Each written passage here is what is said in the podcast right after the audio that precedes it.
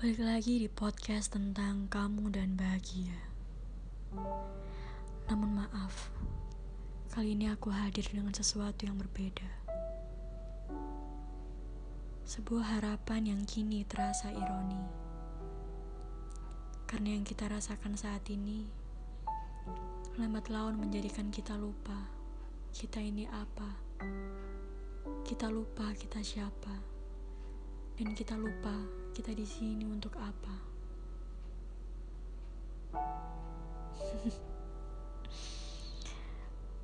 Terkadang lucu. Karena rasanya cepat sekali. Hal-hal yang terlihat amat bahagia kemarin kini berubah menjadi kebahagiaan yang semu.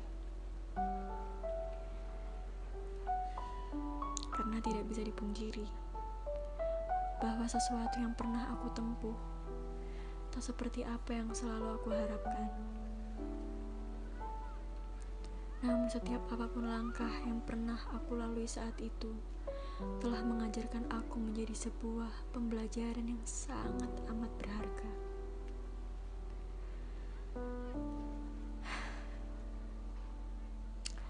Terngiang dalam benak, kau adalah seseorang yang paling membahagiakan. Namun seketika menjadi semu. Menjadi suatu yang ironi untuk dikatakan kembali. Aku sadar akan satu hal. Apa pun yang datang, apa pun yang menghampiri, meski tidak sesuai dengan keinginan yang kita harapkan, ya tapi itu, itu yang terbaik untuk untuk kamu, untuk aku, dan juga untuk kita. Lalu seketika rasa bosan itu datang, menghadirkan rasa sesak, jenuh, jengah yang melintasi sang waktu seakan terasa begitu lambat, dan juga terkadang begitu cepat. Dan terlintas dalam pikiran ingin mengakhiri semuanya yang jelas tidak masuk akal. Dan waktu memberikan kekuatan yang datang dari diri sendiri.